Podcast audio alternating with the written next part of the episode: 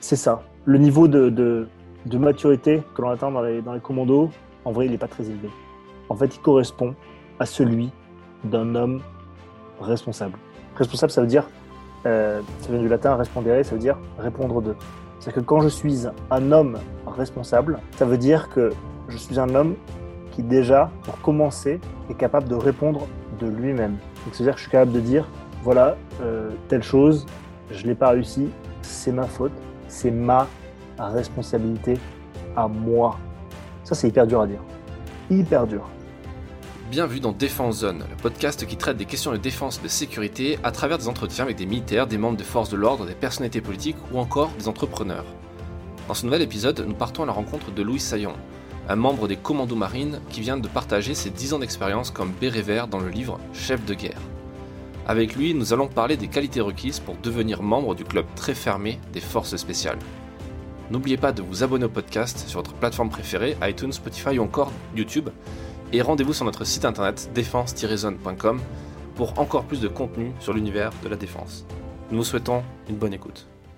Donc nous sommes avec euh, Louis Saillant, euh, l'auteur du livre Chef de guerre, euh, un livre qui est sorti il y, a, très peu de temps aux éditions Mareuil Éditions. Est-ce que Louis, vous pouvez vous présenter? Je m'appelle Louis Saillant, j'ai 34 ans, je suis marié, je suis père de deux enfants. Je suis militaire euh, dans l'armée française, précisément commando marine. Cette spécialité m'a amené à travailler pour les opérations spéciales pendant une dizaine d'années. Euh, j'ai eu un cursus un peu particulier parce que je suis rentré initialement dans l'armée de l'air. On y reviendra peut-être. Et ensuite, euh, j'ai fait un transfert d'armée. Donc, je, suis ce qu'on appelle un transfuge. J'ai fait 10 ans dans, enfin là, je suis en 11e année dans la marine. Et voilà, donc ce qui me fait 14 ans d'armée au total. Pour cet épisode, on a, procédé un, peu différemment que d'habitude. J'ai proposé aux gens qui nous suivent sur Instagram, donc sur le compte Instagram euh, Mag, pour, euh, j'aurais proposé de poser les questions qu'ils auraient, qu'ils auraient aimé vous poser à vous. Euh, il y a des choses très intéressantes qui sont, qui sont sorties. une première question, qui est, euh, qui est une question euh, effectivement qu'on pourrait, euh, qu'on pourrait se demander quand, quand, on est dans le milieu militaire, défense et, et, quand on prend la lumière comme vous, surtout quand on vient dans une profession qui, qui en général prend pas trop la lumière, plutôt dans l'ombre, c'est comment êtes-vous perçu par vos anciens frères d'armes, encore en service ou non?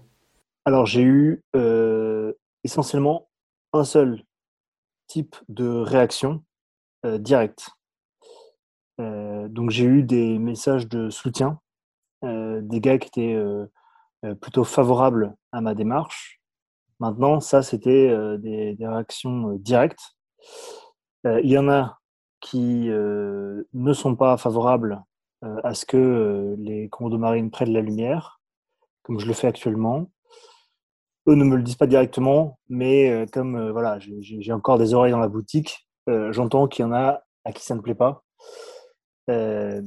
mais quelque part, c'est le prix euh, de la liberté. Si on veut euh, pouvoir s'exprimer librement, inévitablement, on va avoir des gens à qui ça ne va pas plaire. Et voilà, c'est un prix que je suis prêt à payer. Est-ce qu'il y a une réflexion, euh, est-ce qu'elle a été longue cette réflexion en amont pour, au moment où vous êtes dit je vais écrire un livre? Parce que je pense que écrire un livre déjà c'est un travail conséquent, ça prend beaucoup de temps, on a le temps de réfléchir pendant la rédaction, je pense. Mais est-ce que avant il y a eu un processus où vous vous êtes dit ok comment je vais aborder ça? Comment ça va se passer? Quand ça va sortir? Ce genre de choses? Moi, je viens d'une boutique euh, où il y a pas mal d'adages qui nous, qui, nous donnent des cadres, des cadres de travail. Un des adages, c'est que 70% de la mission, c'est de la préparation. Moi, été formaté euh, dans, dans, cette vision-là. Donc, du coup, dans tout ce que je fais, j'accorde énormément de préparation en amont euh, que ce soit dans ma vie professionnelle ou dans ma vie personnelle. Et là, le, livre n'échappe pas à ce raisonnement. Donc, euh, ce que j'ai fait, la façon euh, dont j'ai fait ces démarches-là, c'est quelque chose qui est, qui est étudié, que j'ai étudié de bout en bout, pour, être, pour parer à toutes les éventualités, même si on n'est on jamais à l'abri de surprise, mais en tout cas de, de, de pouvoir parer aux, aux éventualités les plus évidentes, on va dire. Ah, globalement, le livre a fait quand même euh, a eu une très bonne presse. Euh, on vous a vu sur différents plateaux de télé, radio, etc. Ça s'est quand même plutôt bien passé. comment vous expliquez ce, cet accueil positif? Eh ben, j'étais, j'étais le premier surpris. J'étais le premier surpris parce que moi, je m'attendais, j'étais très vigilant par rapport à ce que les gens voudraient bien euh, dire du livre. Euh, après, je peux, je peux pas faire grand chose sur ce que les gens vont dire, mais en tout cas, j'étais préparé euh, à subir les foudres des journalistes, de certains journalistes. Et en fait, j'étais très surpris parce que ça n'a quasiment pas été le cas. j'ai eu un accueil qui était hyper chaleureux de la part des différentes rédactions où j'ai pu me rendre. Et je vous avoue que j'ai pas complètement euh, compris encore euh, la raison pour laquelle le livre a plutôt été bien accueilli. Je pense, je pense que j'apporte euh, dans le livre, c'est le, c'est le petit bout d'analyse que je peux vous partager, c'est que je pense que j'apporte dans le livre une vision qui n'est pas forcément, qui ne, ne rentre pas dans les clichés qu'on peut avoir des gens des forces spéciales, euh, et, plus généralement euh, des militaires. Euh, j'ai une vision qui est particulière, je pense, du combat, de la guerre, que partagent quasiment tous mes pères, sauf que c'est pas quelque chose qui, qui, ressort de nos unités parce qu'on est, on est des taiseux. C'est-à-dire que c'est, c'est des boulots où, où, on est très épanoui, on travaille beaucoup et on n'a pas le, l'envie ni le loisir, généralement, de communiquer ça aux extérieurs ce qui fait qu'en fait, on n'a qu'une vitrine qui est finalement assez maigre sur laquelle s'appuient les gens pour construire leur image euh, de nos unités et de ce qu'on pense dans nos unités. Euh, et c'est là où le bas blesse, puisque, euh, comme souvent, le cliché ne correspond pas forcément à la vie réelle. Hmm. Et c'est vrai qu'on aurait pu se dire, encore un livre sur les FS ou, un témoignage de militaires. Il y a eu beaucoup d'émissions de télé aussi sur, mine de rien, sur les commandos marines. C'est un univers qui est, assez connu au final. Euh, qu'a été la réaction de, l'institution, de, ministère des Armées, de, l'état-major des armées? Elle a été. Euh, alors, en propos euh, liminaire, ce qui est important de noter, c'est que moi, je suis un fervent patriote. J'aime beaucoup mon métier. J'ai énormément d'affection pour mes camarades. Donc, le livre n'était pas euh, pas un brûlot sur l'armée. Euh, donc ça, c'est le premier point. Et le deuxième point, c'est que j'ai pris énormément de précautions pour protéger mes camarades, protéger l'institution en écrivant ce livre. Même si j'ai pris la liberté de faire en sorte que ce ne soit pas un livre qui soit cautionné par l'armée. Donc ce livre n'est pas du tout cautionné par l'armée. Donc moi j'ai eu euh, une démarche auprès de mes chefs. Donc je, leur ai communiqué mon intention euh, de sortir un livre. Je, leur ai offert en, relecture avant sa sortie. Et on a eu un dialogue euh, franc, euh, mais, mais, mais d'homme à homme, du contenu. voilà, je pense que les deux parties ont été à l'écoute et dans l'ensemble, ils ont été très bienveillants. Même si, je répète, c'est un livre qui n'est pas cautionné par l'armée. À aucun moment.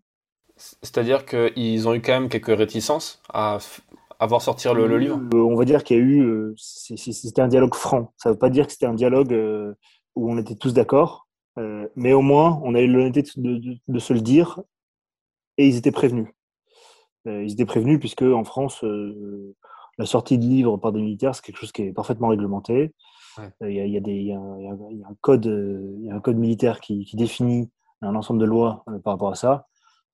Et quand on rentre dans le cadre, bah, il n'y a pas de, pas de questions à se poser. On, voilà. il se trouve que bon, bah, je connais la réglementation et que je sais jusqu'où je peux aller. Mmh on a eu dans un précédent épisode, euh, euh, on a reçu euh, un autre auteur qui était aussi un agent de l'institution, pour le coup de la DGSE, Beryl 614, alias Olivier Mass. qui nous expliquait que à son niveau, c'est pareil, il y a eu des discussions assez franches et, euh, le bouquin n'était pas cautionné par la DGSE. Euh, il n'empêche qu'au final, c'est un peu une aubaine pour une institution comme l'armée, comme les armées, de voir quelqu'un qui fait aussi la promotion de son travail, qui est passionné par son travail. Ça se voit tout de suite dans, votre livre que vous êtes un grand passionné. Euh, et du coup, quelque part, vous êtes aussi un vecteur de potentiel recrutement ou en tout cas d'explication de, comment ça fonctionne pour pourquoi pas améliorer le recrutement et, être un, premier filtre après celui des CIRFA peut-être de qui va porter de la réalité, de la crédibilité au métier qui va permettre de faciliter le travail des, formateurs sur place. Est-ce que ça, vous en avez conscience Est-ce que c'est euh, quelque chose que vous êtes... Euh, est-ce qu'il y a une interrogation, une réflexion par rapport à ça?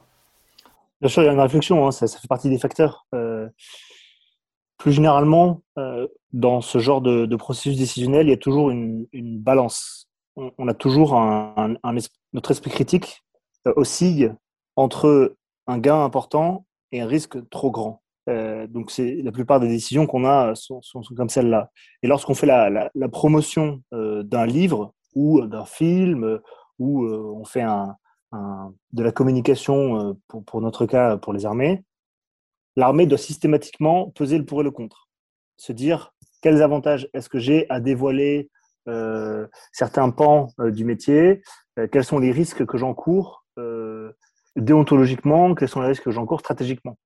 Euh, Est-ce qu'il est, euh, euh par exemple, pour le film Le Chant du Loup, qui est un film qui a été monté en partenariat avec l'armée, l'armée choisit de montrer l'intérieur d'un sous-marin nucléaire d'attaque, mais module ce risque-là en veillant à ce que certaines parties du sous-marin à l'intérieur ne soient pas montrées, en veillant à ce que les parties sensibles ne puissent pas servir euh, des, intentions euh, néfastes envers les intérêts français.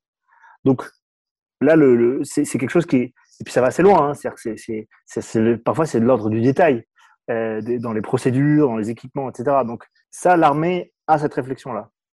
Sauf que dans le, cas de mon livre, le fait que je le sorte, ça veut dire qu'en fait, l'armée sous-traite. Euh, si elle devait cautionner ce livre, elle sous-traiterait ce raisonnement à une seule personne et c'est assez risqué. C'est la raison pour laquelle elle ne cautionne pas euh, ce, ce, livre, parce que si elle cautionnait, peut-être qu'elle n'aurait pas eu le même raisonnement que moi. Hmm. C'est-à-dire qu'il y a peut-être des choses qu'elle aurait enlevées du livre. en tout cas, il y a des choses qu'elle aurait enlevées du livre, c'est sûr, parce qu'ils me l'ont dit. Euh, parce que pour eux, euh, il n'y a, a, pas forcément d'intérêt et, ça représente un risque. Hmm. un risque qui est plus ou moins mesuré, mais que moi, finalement, j'ai pris à mon niveau. Et pour l'instant, et je suis même absolument euh, certain de, de, ce que je fais. Euh, je suis tout à fait tranquille, j'ai la conscience tout à fait tranquille, puisque je sais, j'ai étudié euh, en long, en large, là au travers, tous les risques que je prenais, et je considère que, que ce que je mets dans le livre est diffusable. D'accord. Donc c'est une réflexion que j'ai eue, hein, qui, qui, m'a pris un petit peu de temps. Euh, et pour ne rien vous cacher, euh, j'ai fait plusieurs relectures à certains camarades du métier, donc du coup, ce qui, ce qui me permet d'avoir une, une, autre vision que la mienne. Euh, et certains euh, camarades, pour le coup, m'ont suggéré certaines, euh, certaines choses qui, moi, me paraissaient normales, mais qui, aux yeux du public, pouvaient paraître un peu choquantes. Donc, on a certains détails qui n'ont aucune importance dans le récit, mais qui auraient pu représenter, disons, ouais, quelque chose d'un de, de, peu délicat, ont été retirés du récit, mais sans que ça modifie sa valeur. Oui, par exemple, une procédure particulière que, que vous avez dans, dans, votre façon de travailler qui pourrait indiquer quelque chose à l'ennemi, peut-être? Non, non, c'est pas dans les procédures, parce que les procédures, euh, j'étais assez. Euh, enfin, j'ai bien veillé à, à, les survoler pour ne pas donner le détail. Euh, en revanche, certains équipements, voilà, je donne pas le détail de certains équipements, de, certaines façons de faire ou de certains événements qui ont eu lieu, que je préfère garder sous silence afin de ne, pas compromettre mes camarades qui sont encore sur le terrain, encore en opération ce qui, est, super intéressant dans, votre livre, c'est qu'on sent vraiment le, témoignage, euh, on sent vraiment le vécu. On, peut s'identifier à vous aussi quand on connaît un peu le terrain, quand on, on connaît l'esprit, enfin, on sait comment ça se passe au sein des armées. Euh, et en même temps, il y a une double lecture parce que vous êtes aussi beaucoup dans la vulgarisation, vous expliquez des termes qui sont, euh, vraiment tout à fait naturels pour un militaire, même quelqu'un qui a fait un, un, contrat de 3 ans, 5 ans, qui s'est engagé. Euh, comprend ça, mais vous avez, on sent que vous avez envie de, vulgariser vraiment pour, euh, pour euh, vous trouver des métaphores, vous trouver des, expliquer des termes pour le grand public. Est-ce que ça, c'était un objectif aussi de vouloir s'adresser à qui vous adressiez quand vous avez écrit ce livre? Euh, Quand j'ai écrit ce livre, je m'adresse à un garçon de 15 ans. C'était mon objectif. Qu'un garçon de 15 ans puisse le lire. Alors maintenant, c'est pas, peut-être pas au goût de, de, de n'importe de tous les garçons de 15 ans. Néanmoins, si un garçon de 15 ans voulait lire ce livre, je voulais qu'il lui soit, euh, que le livre soit attirant à ses yeux et qu'il soit lisible. C'est la raison pour laquelle il y a de l'imagerie dans le livre. C'est la raison pour laquelle le récit n'est pas trop lourd. J'ai veillé à, le rendre relativement léger et effectivement à vulgariser, à beaucoup vulgariser. la, vulgarisation, la vulgarisation, pour moi, c'est un exercice qui est extrêmement difficile. Je pense que c'est un des plus difficiles qui soit parce que ce, qui, ce qui se conçoit bien s'énonce clairement. Cet adage qu'on dit souvent, mais, qui est très vrai, mais qui est difficile à mettre en œuvre. C'est-à-dire dire les choses simplement, il faut être extrêmement précis, concis, et c'est beaucoup plus facile de parler d'acronymes sans les expliquer ou de donner une explication très longue qui, finira par être confuse plutôt que d'essayer de, choisir une, explication claire de quelques mots. Ça fait partie du métier d'ailleurs, hein, de, savoir expliquer les choses, de simplifier les situations afin que tout le monde comprenne. Quand on transfère les ordres, c'est exactement ça. Hein. Une histoire de téléphone arabe. Vous regardez un téléphone arabe, vous faites le jeu du téléphone arabe, vous commencez avec une phrase complexe, vous êtes sûr d'avoir une phrase complètement déformée à la fin. Tandis que si vous faites un téléphone arabe avec deux mots, vous êtes quasiment certain de retrouver les deux mots à la fin. Hmm. Ça, c'est un, un, conseil d'un ancien euh, que j'avais eu euh, en tactique. Il m'avait expliqué que ce qui était euh, simple sur le papier était compliqué à mettre en œuvre sur le terrain. Hmm. Des trucs élémentaires. Hein. C'est quelque chose que j'ai pu parfaitement vérifier. Et il me disait ce qui est compliqué sur le papier est impossible à mettre en œuvre sur le terrain. Je l'ai vérifié toute ma carrière. Du coup, c'est la raison pour laquelle aussi j'ai un goût pour la simplicité, parce que ça fait partie pour moi euh, d'une forme d'efficacité, une forme de, euh, de pureté de l'opération. Plus l'opération simple et limpide, plus tous les gens qui sont concernés par l'opération vont la comprendre, et moins on aura d'anicroche au cours de l'opération de canon conforme. Parce que même sur des trucs hyper simples, on a parfois des trucs incroyables. Euh, c'est systématique. Donc euh, moins on en a, mieux on se porte. ça, ça, se sent même dans l'enchaînement des chapitres. Euh, il y a des chapitres assez courts. C'est très simple à lire comme livre. C'est très facile. C'est assez rapide même. Et, euh, et c'est ça qui est intéressant aussi, c'est que vous allez droit au but. On sent l'évolution. Euh, il y, y, a pas mal de questions qui ont été posées. il y a notamment une question. Il y a certains Mike Echo qui demandent ce que vous pensez de Mike Echo. Alors, Mike Echo est passé dans le podcast dernièrement, donc c'est assez, assez marrant le clin d'œil. Je suis désolé, je connais ce nom. Je crois que c'est un, un, compte. Euh, euh, c'est, un compte Instagram, c'est ça, non? Ouais, c'est un compte. C'est, un ancien militaire, tout, tout, jeune ancien militaire, on va dire, euh, qui vient de quitter l'armée il n'y a pas longtemps, qui a, qui a une, page, une page Facebook et une communauté sur Instagram assez importante sur. mais c'est, des publications satiriques sur, avec des mèmes, des nurchis, etc. Ouais, c'est ça, c'est ça, c'est ça. Ouais, ouais. je vois, je vois. Mais après, je connais pas très bien. Je suis désolé. Euh, je vois, je vois qu'il est satirique. Et je vais être tout à fait franc, je je, regarde pas euh, souvent, même si je vois, je vois ces plaisanteries passer sur les, sur les groupes militaires. Euh, voilà. Néanmoins, je trouve qu'il a une vision qui est intéressante parce que même si ça peut être très vulgaire, très potache, j'ai la sensation qu'il y a toujours un fond de vérité. Même si c'est sur un lit d'ironie, on sent qu'au fond, il y a l'espèce de simplicité euh, euh, du, vieux caporal qui vous explique les simples, les choses, peut-être vulgairement, mais il va droit au but. Mm. Euh, et il a ce bon sens paysan qui échappe parfois aux gens qui passent trop de temps dans les bureaux, comme ça peut nous arriver. Et du coup, c'est espèce de, de, rappel à la vérité, rappel à la simplicité. et ça, je trouve que c'est quelque chose qui est assez précieux d'avoir des gens comme ça qui sont capables de s'exprimer euh, de manière à, se faire comprendre par tous euh, pour énoncer une idée très claire. C'est un très bon rappel à la réalité, euh, surtout lorsqu'on est empêtré dans des ordres, dans, dans de la paperasse, de l'administratif, etc. Ça nous ramène un peu au cœur des réalités. Ça, j'aime beaucoup. Hmm. C'est ce que je retrouve un peu dans ces, dans ces, dans ces, dans ces messages. Bah, on, lui passe le bonjour et ça lui fera plaisir, je pense, d'entendre ça. C'est vrai qu'il y, a une question de communication qui est importante au, sein des armées à tous les niveaux parce que un officier va pas parler euh, de la même façon que, enfin, va pas s'exprimer de la même façon qu'un sous-officier ou un engagé volontaire, un, militaire du rang, euh, qui effectivement, quand on parle à une communauté, même quand on s'adresse au grand public, on n'utilise pas les mêmes termes, on n'utilise pas les mêmes façons de, enfin, on n'a pas les mêmes façons de s'exprimer. Et euh, c'est vrai que derrière, surtout dans votre métier ou enfin votre ancien métier où la communication c'est quand même la clé de du succès ou de l'échec d'une mission, je suppose. Dans, dans les armées romaines, j'ai regardé ça récemment, le processus de recrutement dans les armées romaines. Les... Donc il y avait tout un, un, ensemble de critères qui étaient pris en compte pour orienter les recrues, tout comme on le fait aujourd'hui dans nos armées. C'est-à-dire que si vous n'avez pas une très bonne vue, piloter des avions, ça va être compliqué. Euh, si euh, vous n'êtes pas très physique, rentrer à la Légion, ça va être compliqué. Voilà, donc plein de, plein de critères comme ça. Et un des critères qu'ils avaient sur la fin du règne, c'était la capacité à lire. Et lorsqu'un soldat avait la capacité, une recrue avait la capacité à lire, donc là on parle euh, moins 100 avant Jésus-Christ, euh, en fait la, recrue était quasi systématiquement euh, propulsée en tant qu'officier. Et ça m'a, un peu interrogé. Je me suis dit, tiens, euh, c'est intéressant d'avoir euh, cette réaction-là. Donc là, on parle quand même d'une armée qui a 300 ans d'existence. donc, il serait, il serait peut-être un peu dommage de ne pas prendre en compte ce, ce, critère, ce critère qu'ils ont fini par mettre en place.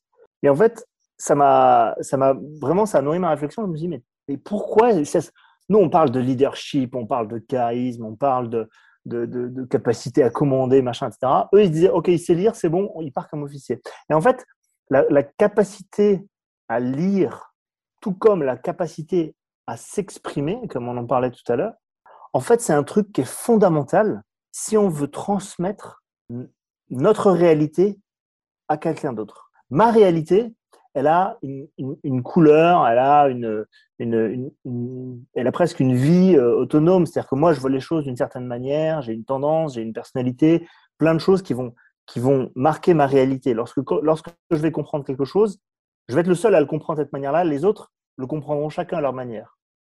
Et donc, pour unifier toutes ces visions, il faut avoir la capacité de mettre en verbe, de mettre en, en, parole l'idée maîtresse d'une manœuvre quand il s'agit, par exemple, d'expliquer une, opération. Et ça, c'est une faculté qui est extrêmement précieuse. La capacité de s'adresser à quelqu'un tout en se faisant comprendre, qui arrive très rarement. Hein. Euh, euh, généralement, on dit que dans les briefs, il n'y a que euh, les gens retiennent trois idées dans les briefs. Donc, bon, les briefings qui font 50 pages, on comprend l'esprit un petit peu, mais on retiendra qu'aux trois éléments factuels. Donc du coup, ça, ça montre bien que déjà nos capacités à, émettre, à, traduire notre monde, elles sont limitées. Les capacités à les entendre sont encore plus limitées. Donc il faut un degré de, capacité orale écrite très important, ne serait-ce que pour passer les, maigres informations qu'on a à passer. Mmh. Parce que même celle-là, si on a, on a le malheur de mal s'exprimer, il euh, n'y a qu'un tiers du groupe qui va comprendre, euh, bon, bah, la, mission est terminée. Si tout le groupe n'a pas compris, c'est terminé. Et, quand, vous disiez, euh, quand, on, entend quelque chose, on le, comprend d'une certaine façon, avec aussi tout le, bagage qu'on a, toute notre sensibilité qu'on a à ce moment-là. Et effectivement, la personne en face, si elle prend pas assez conscience de ça, ou si elle connaît pas bien les personnes à qui elle s'adresse, si elle s'adresse de la mauvaise façon, ça marchera encore moins bien. Et, et, je recolle par rapport à ce que vous racontez dans le livre, le fait que vous évoluez en, petites équipes déployées comme ça en OPEX pendant plusieurs semaines, plusieurs mois, en, dans des conditions parfois très spartiates. Hein, vous en parlez euh, très bien dans le livre. Euh, dans des, conditions compliquées, parce qu'il y a ce risque, il y a, beaucoup de risques dans ce que vous faites, ce qui, ce qui est normal euh, par définition. Mais je pense que ça rapproche aussi, que vous apprenez sur les autres, sur vous aussi, mais sur les autres. Est-ce que ça vient en ligne de compte dans votre façon de communiquer aussi? Lorsque je communique, l'idée c'est toujours de m'adapter à la personne en face. Je ne m'adapte pas euh, parce que je l'aime bien, je ne m'adapte pas euh, parce que euh, j'ai envie d'être sympa avec elle. Je m'adapte à elle pour qu'elle comprenne le plus possible ce que je dis. C'est pour ça qu'à la fin des briefings, il y a toujours le truc question. En fait, le vrai truc, la vraie phrase quand, à la place de question, ce qu'on pourrait mettre, c'est Est-ce que vous avez compris ce que j'ai dit?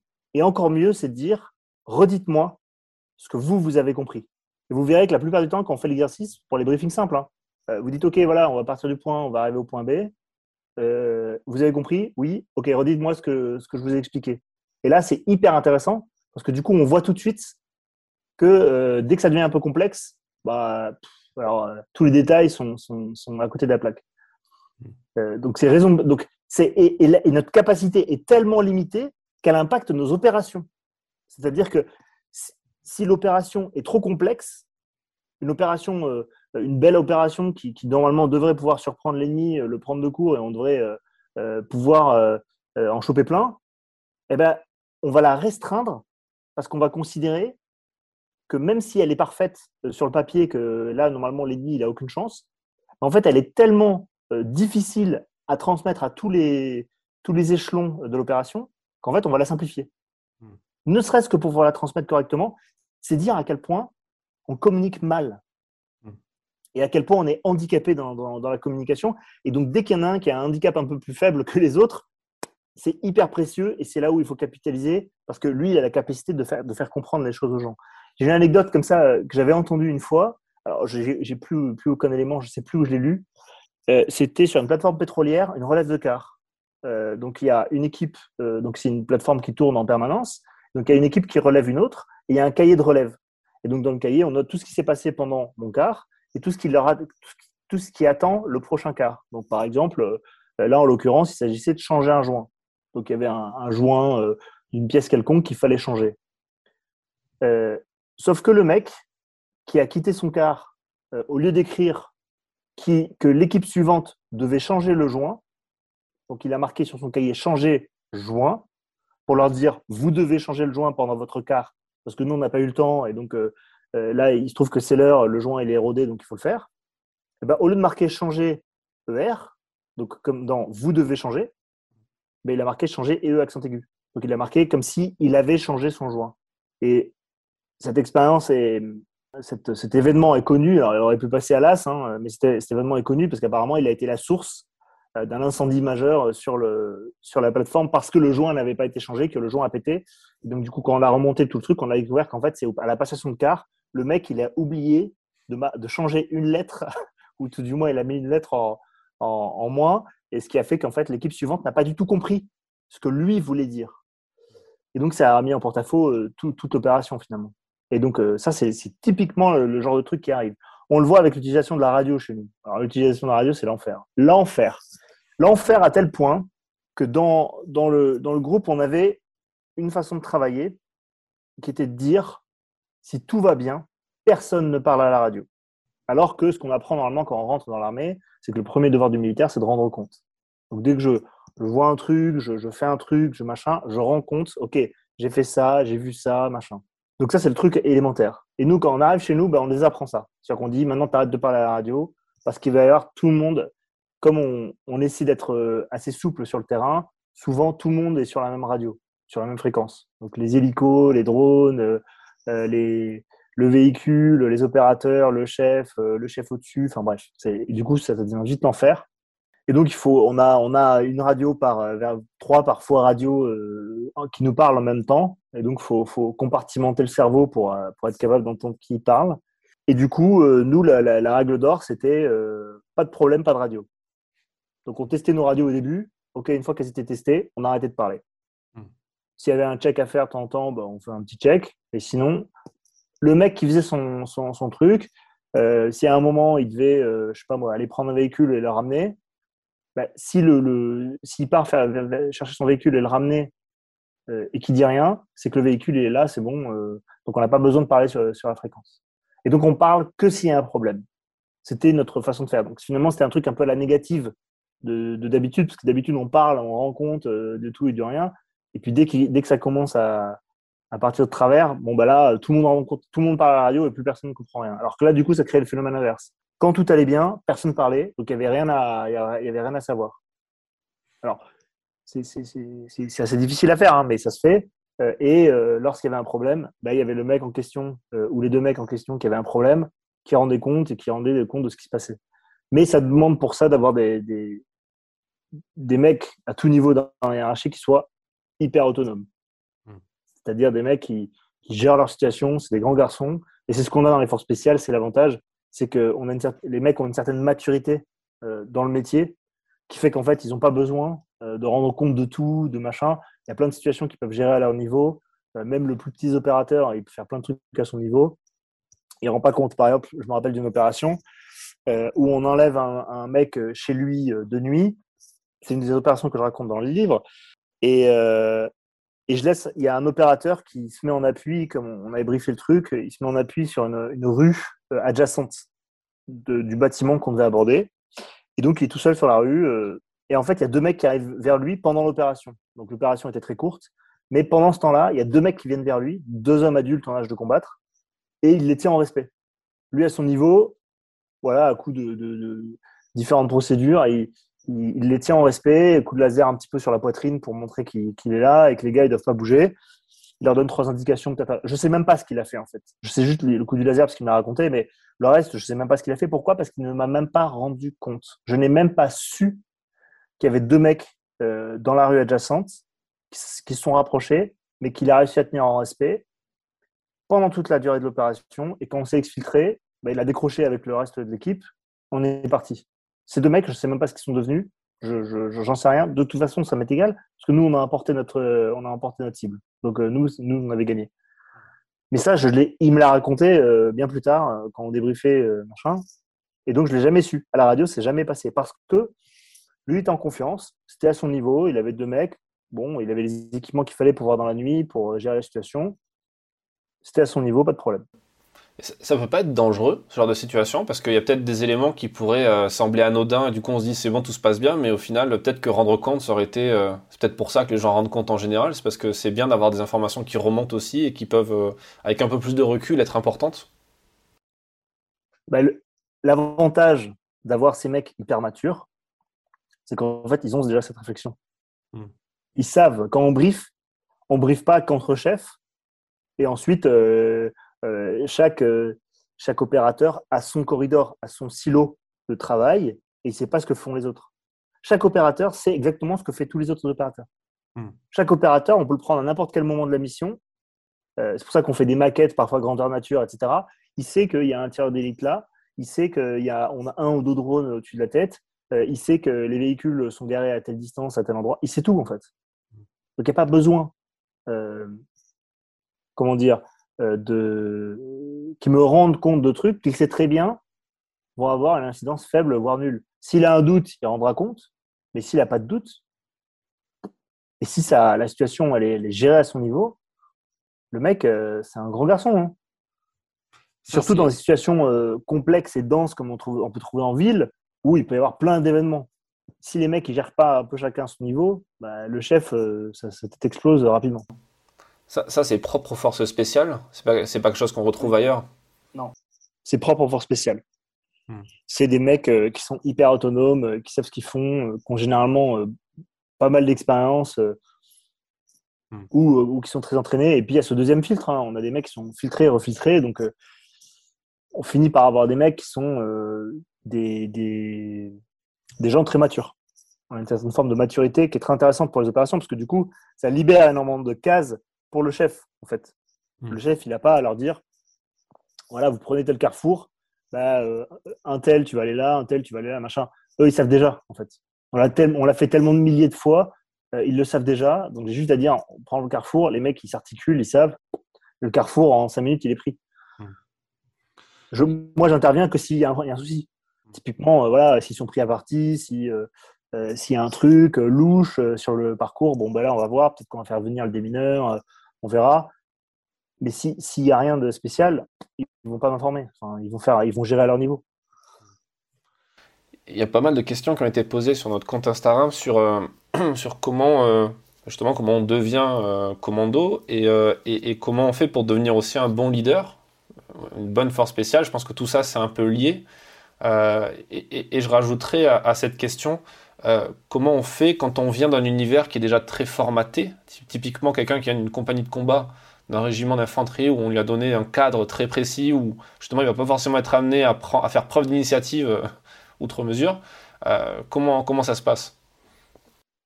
Pour répondre à, la question du bon opérateur, les forces spéciales, je pense que leur, trait principal, c'est une grande maturité et un professionnalisme incroyable. Un degré de professionnalisme qu'on a du mal à imaginer, je pense. C'est des gens qui sont capables de, lire les manuels, d'apprendre par cœur les manuels d'emploi s'il le faut. D'y passer des nuits, de tester dans toutes les conditions matérielles. pour offrir le maximum de chances de garantie de la réussite de l'opération, chacun à son niveau, chacun avec en amenant sa petite brique.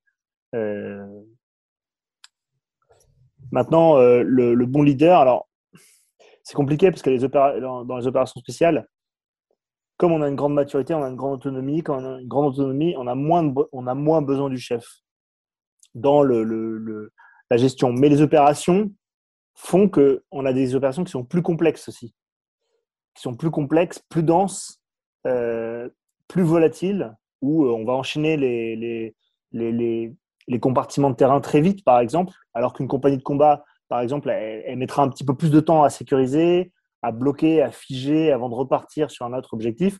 Nous, on pourra euh, euh, survoler un objectif euh, sans forcément tout sécuriser pour passer au suivant. juste dans une notion de vitesse pour, pour nous, nous, donner des, bonnes garanties de sécurité. Donc, du coup, le, chef, finalement, il a, il a, vraiment une vision de très tactique parce que du coup, il va orienter la machine qui, qui est une machine qui marche bien toute seule déjà. Donc, il sera moins dans euh, le caporalisme, c'est-à-dire aller chercher tel mec, à lui dire attention, nanana, mais dans une manœuvre plus globale, mais il faut qu'il réfléchisse plus vite aussi. C'est-à-dire qu'il faut qu'il il a beaucoup plus d'autonomie.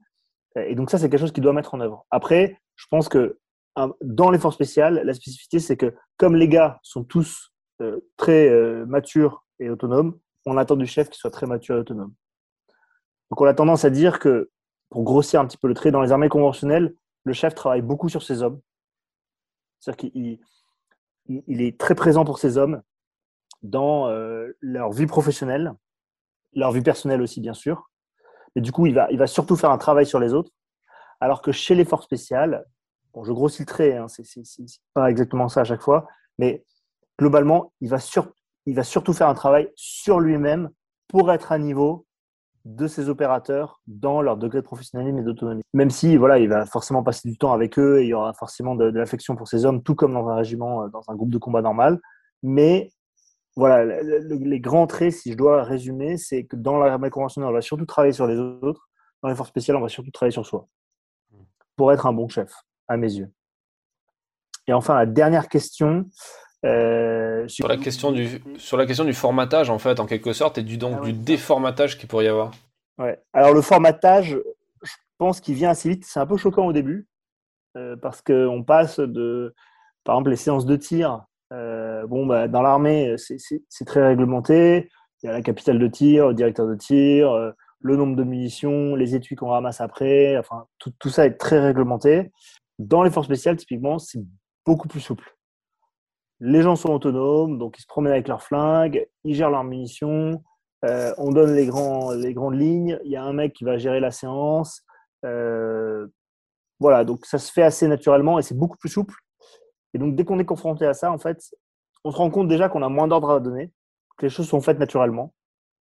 Donc déjà, on, on est moins euh, sur le dos des gens en train de dire est-ce que tu as bien vérifié le nombre de munitions qu'on a tirées, est-ce que ceci, est-ce que cela, machin. Les mecs le font plus facilement, plus naturellement. Donc, du coup, naturellement, on, trouve un positionnement qui est un peu différent. Euh, mais ça se fait beaucoup plus facilement, je pense, dans ce sens-là. Si, bien sûr, on est euh, soi-même bien autonome, bien. Euh, si on est crédible déjà dans sa fonction, c'est-à-dire que si j'arrive, on me donne un nouveau flingue et que je première séance de tir, j'arrive pas à m'en servir, je sais pas m'en servir, j'arrive pas à allumer mon, optique, je sais pas comment faire. Bah déjà, ça, ça va matcher parce que les mecs, eux, ils vont faire ça toute la nuit s'il le faut, en fait. Quand ils perçoivent un nouveau flag, ils vont, ils vont tester tous les réglages toute la nuit, ils vont chercher à savoir comment ça fonctionne, la bonne position pour la poignée, machin, là, là. Et le lendemain, l'arme, elle est réglée et on n'a pas passé du temps là-dessus. Donc, on, passe à autre chose. Ça, pour ça, c'est du, du micrométrique. Et donc, si le chef, déjà, il est, encore sur le micrométrique, il verra jamais le macro. Et donc, il sera toujours à la bourre par rapport au groupe. Et c'est déjà problématique. Donc je reviens une fois de plus sur l'idée de l'autonomie et de la maturité. Il faut vraiment avoir ça euh, en tant que chef. Et dès qu'on a ça, en fait, c'est assez fluide et, les choses se font euh, instinctivement, euh, assez naturellement. Et donc, je dirais que c'est plus facile d'intégrer un groupe de force spéciale en tant que chef que d'intégrer un groupe de légios, qui sont beaucoup plus carrés, qui ont des fonctionnements beaucoup plus réglementé, durci. où là, vraiment, il y a un formatage qui est, beaucoup plus brutal, je pense, alors que là, on est, on est beaucoup plus sur la souplesse et la dextérité. C'est un peu comme passer de, PC à Mac et c'est plus compliqué de passer de Mac à PC. Exactement. mais c'est une très bonne analogie pour le coup. Non, mais c'est vrai, hein. il y a beaucoup de trucs qui sont instinctifs dans, dans Mac qu'on découvre en tripotant, alors que chez Windows, effectivement, bah, il faut aller chercher le raccourci, il faut aller chercher le machin. Euh. Voilà, comme ça, on, on, sera mis à dos la moitié des auditeurs de ce podcast. C'est pas grave, c'est pas grave. J'ai les deux, donc je, je, je, peux comparer et je, je, connais bien les travers des deux. Euh, dans, les questions qui, qui sont revenues, euh, pas mal qui, des gens qui voulaient vous poser ça, il y a la question de, du fait d'être patriote. vous en avez parlé au début de, de cet entretien. Vous avez dit, je suis un patriote. C'est quelque chose qui se sent de, de la première ligne jusqu'à la dernière. D'ailleurs, je pense que de, mémoire, vous finissez comme ça, en parlant de, votre, votre euh, fibre patriotique. Euh, aujourd'hui, on en parle beaucoup. on en a toujours parlé, mais on en parle encore plus à deux pas des élections présidentielles où il y a un peu de récupération politique qui se fait sur certaines tribunes de militaires, etc. on va pas rentrer le détail parce que c'est pas un podcast d'actualité et, et, encore moins de polémique sur ça. Néanmoins, euh, j'aimerais beaucoup vous, connaître un peu votre, votre sentiment par rapport à ça, sur le fait que euh, est-ce qu'autour de vous, dans votre carrière, vous avez croisé que des gens qui étaient vraiment avec cette fibre-là patriotique? Est-ce que quand on quitte l'institution comme vous l'avez fait, euh, bah, est-ce que cette fibre peut être mise à mal? Est-ce qu'elle évolue? Comment vous, vous percevez ça? C'est une, vaste question. vaste question. Ce qui est certain, c'est que cette fibre, on la retrouve partout dans l'armée. C'est une des caractéristiques de l'armée d'ailleurs. C'est-à-dire qu'on est, je dirais, 95%, bah, 80, ouais, entre 90 et 95% des militaires sont des patriotes. Donc ça veut dire que c'est des gens qui sont capables d'éventuellement engager leur vie, engager la vie de leurs hommes, engager la vie de l'ennemi pour euh, l'intérêt euh, supérieur de la patrie pour le bon sens, le bien commun, comme le disait Charles de Gaulle. Comment ça se retranscrit dans le civil? Je ne me risquerai pas à cette question-là parce que c'est trop délicat. Moi, je demeure euh, patriote dans le civil, mais je ne perds pas pour autant mon esprit critique. C'est-à-dire que je suis, d'une part, je suis devenu patriote par deux biais le premier, c'était un biais affectif. C'est-à-dire que je me suis, plus j'ai grandi, plus j'ai découvert euh, la, la, particularité de notre pays et ça m'a rendu euh, amoureux de ce pays. Et l'autre, c'est un, un, biais plus cognitif. C'est au travers de lecture, à la découverte de l'histoire euh, française, que j'ai découvert l'aspect exceptionnel de ce pays qui est un pays qui est hors norme pour moi. Et donc ces deux choses-là, euh, je pense que je les perdrai jamais. Maintenant, dire euh, comment ça s'explique, surtout au niveau euh, de la politique partisane, hmm. je pense qu'il y a dans la politique partisane énormément de traits qui sont intrinsèques à la démocratie, qui font que il est difficile d'avoir une vision claire de ce, que, veulent vraiment les gens, de ce que veulent vraiment les acteurs de la politique partisane, les différents partis. Parce que euh, je pense que la politique partisane, c'est comme il y a une notion de, euh, de séduction d'électorat, mais inévitablement en fait, euh, il y a une, qui dit séduction dit euh, mensonge, posture. Euh, hmm. je pense qu'il y a beaucoup de gens qui sont sensibles à, cette question-là aujourd'hui. Et du coup, la, finalement, la question patriotique n'est-elle pas un simple vol de pudeur afin de se donner une posture morale pour certains? Donc, disons, j'aurais tendance à rester très méfiant. Voilà. Néanmoins, ça ne m'empêche pas de reconnaître les vrais patriotes quand j'en vois. Euh, et comme j'en ai euh, fréquenté euh, toute ma vie. Il y a quelque chose que vous disiez qui, est un peu en lien à ça, c'est que en étant force spéciale, vous êtes obligé d'apprendre à comprendre la situation dans sa globalité. sur, quand vous partez sur des terrains alors vous citez pas les terrains sur le livre, dans le livre pour des, raisons logiques hein, de sécurité, etc. On devine quand même que c'est peu sur le territoire de Barkhane, ou, du moins c'est lié un peu à ça. Dans un endroit, donc Barkhane, a déjà beaucoup parlé dans le podcast, on a, même interrogé une chercheuse de l'IRIS, euh, de l'Institut des relations internationales et, stratégiques, pour essayer de prendre un peu de hauteur, pour comprendre la situation géopolitique sur place. Euh, je pense que sans devoir devenir des experts de la géopolitique ou des relations internationales, vous avez quand même, euh, en tant que force spéciale, une compréhension du territoire qui est beaucoup plus fine que, que d'autres militaires de l'opération qui sont en, compagnie de combat ou en groupe de combat. Euh, encore plus aussi du coup que le citoyen lambda qui, qui, observe les actualités à Paris, depuis Paris, depuis, depuis la France, depuis ailleurs le fait de, savoir ce que, par définition, beaucoup de gens ne, savent pas, d'être dans les arcanes du pouvoir, d'être même aux, premières loges, parfois au front de ces, arcanes du pouvoir, euh, tout ça, est-ce que ça met pas, euh, euh, est-ce que ça, ça, apporte pas du grain à moudre dans justement cette, cette question de la, du, patriotisme? À aucun moment vous dites le fait de voir ça, le fait de vivre ça, le fait de d'agir aussi comme ça pour l'intérêt de l'intérêt supérieur il n'y a pas ce questionnement qui se fait? Alors, c'est une question que, que, je vous pose à vous, mais à travers vous, que, que je pose aussi à d'autres personnes que vous avez peut-être rencontrées euh, dans votre unité ou, ou dans d'autres, même dans d'autres armées. Parfois, on me demande euh, si euh, j'ai bien conscience des actes que l'on commet à l'étranger. J'utilise ce vocabulaire, c'est un vocabulaire un peu judiciaire qu'on utilise pour, pour des, crimes euh, mais je l'utilise euh, volontairement, puisque beaucoup de gens euh, pensent aujourd'hui que la guerre peut, peut être un, crime contre l'humanité, ou tout du moins, ça, on, essaie de le prouver. Je pense que c'est vrai. Je pense que certaines guerres peuvent, amener à des crimes contre l'humanité. Et du coup, les gens disent, bah, bah quid? Comment, bah, comment, est-ce qu'on fait pour... ce, qui, ce, qui, recoupe un peu votre question, et moi, j'ai tendance à, à, dire que systématiquement, et je vais le faire plusieurs fois dans ma carrière, il faut se reposer sur sa conscience avant de se reposer sur les ordres donnés. En fait, les ordres sont bien maladroits, les ordres qu'on donne. Puisque, euh, d'une part, c'est les ordres humains. Hein. On est tous, malheureusement, on est tous assez mauvais dans ce qu'on fait. Même si certains d'entre nous sont moins mauvais, j'ai tendance à, le voir comme ça, euh, on est tous globalement assez mauvais.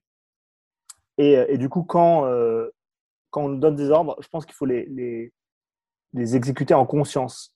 Moi, en tout cas, c'est la, la, ce qui a guidé euh, chacun de mes choix et je ne l'ai jamais regretté. Maintenant, est-ce que ça veut dire que c'était des ordres, moi, les ordres que j'ai donnés étaient tous légaux? Je n'irai pas jusque-là. Néanmoins, j'ai la conscience tranquille. Et je pense que mes hommes ont la conscience tranquille aussi. Et ça, c'est une nuance qui est très difficile à comprendre aujourd'hui et qui est pour moi à la base de l'incompréhension que peut avoir de beaucoup de conflits.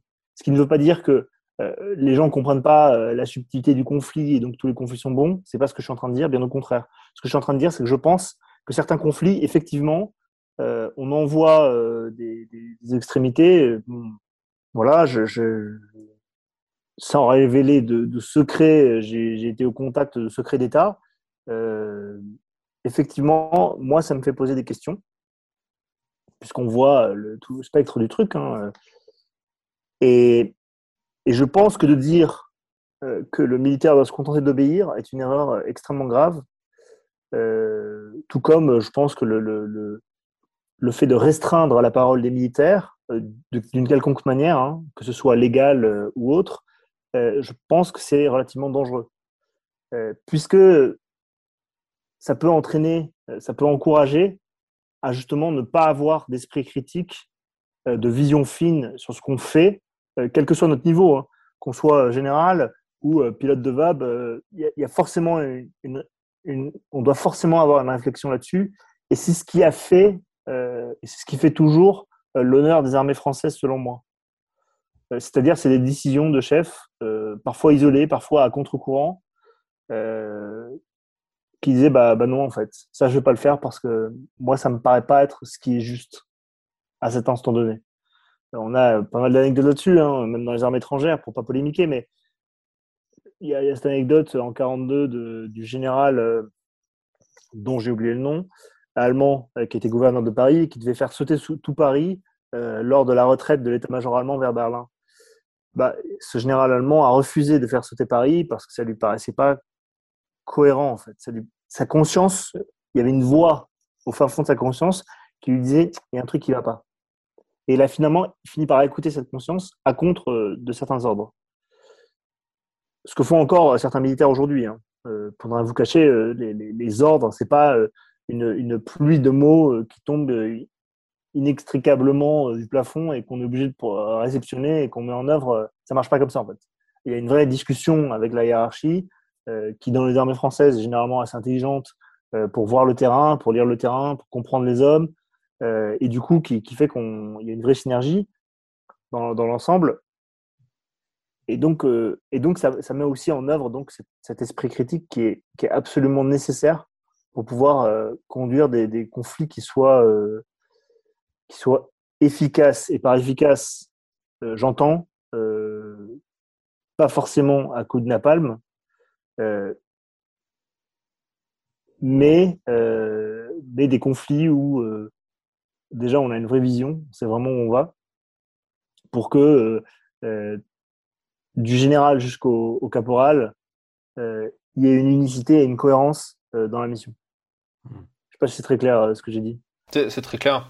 J'imagine qu'il y a aussi une, une, enfin, une, une, incidence sur son bien-être moral aussi en tant que, en tant que militaire, d'être euh, en accord avec tout ça, et du coup, ça va vous permettre d'être aussi plus efficace une fois sur le terrain, quand vous savez pourquoi vous faites des choses, que c'est en accord avec votre conscience, qu'il n'y a pas de malaise par rapport à ça, même au sein d'un groupe. Et, euh, ça m'amène sur une autre question qui a, été pas mal posée aussi, euh, sur le, fait d'endurer. alors vous en parlez dans le livre, les sélections qui sont quand même extrêmes, hein, qui font partie des plus durs au monde pour entrer dans les commandos marines. Euh, et, tout au long de votre vie, le fait de passer par des, euh, euh, des, moments de stress intense, de risque de mourir, le, le, fait de détacher de sa famille, en gros tous ces sacrifices, ces efforts, et, la question qui, qui, est très simple, vous la voyez arriver, qui, qui, est en gros comment on fait pour, pour gérer un peu tout ça, et ouais, pour, pour traverser toutes ces épreuves.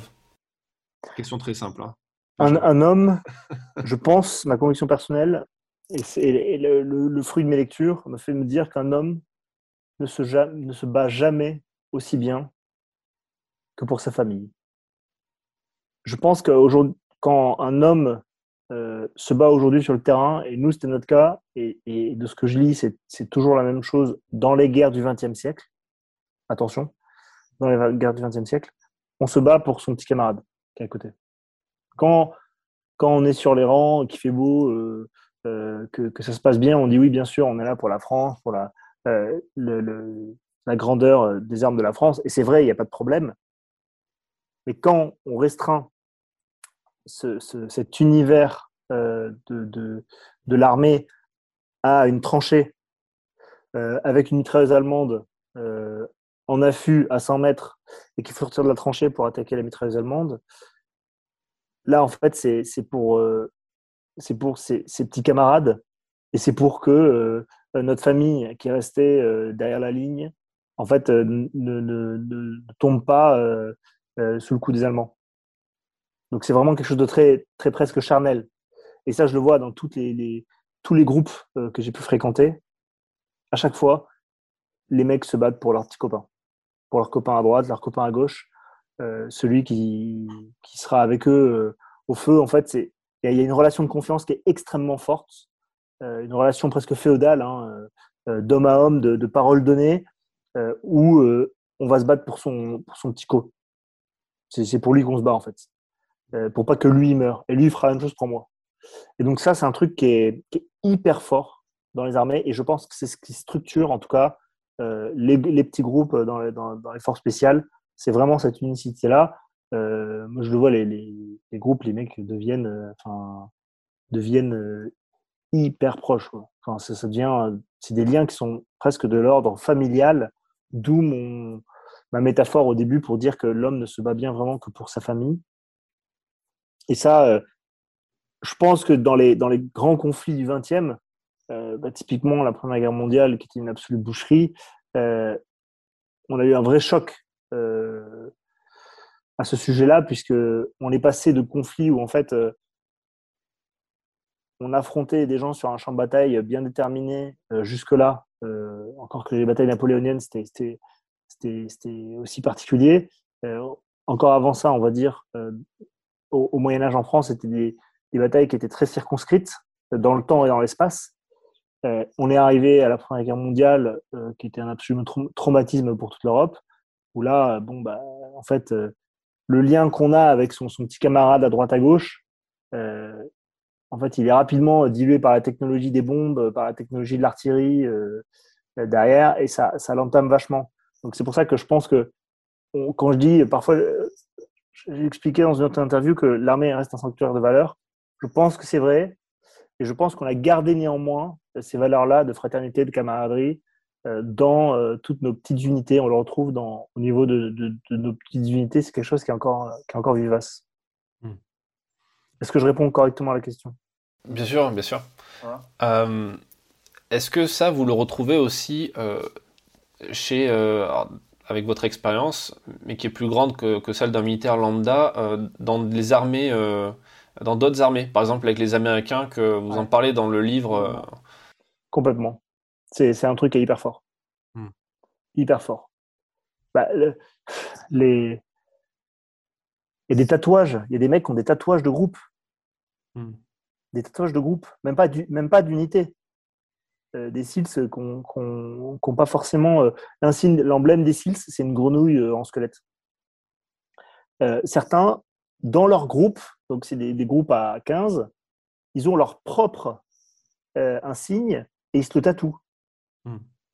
C'est dire l'importance du groupe.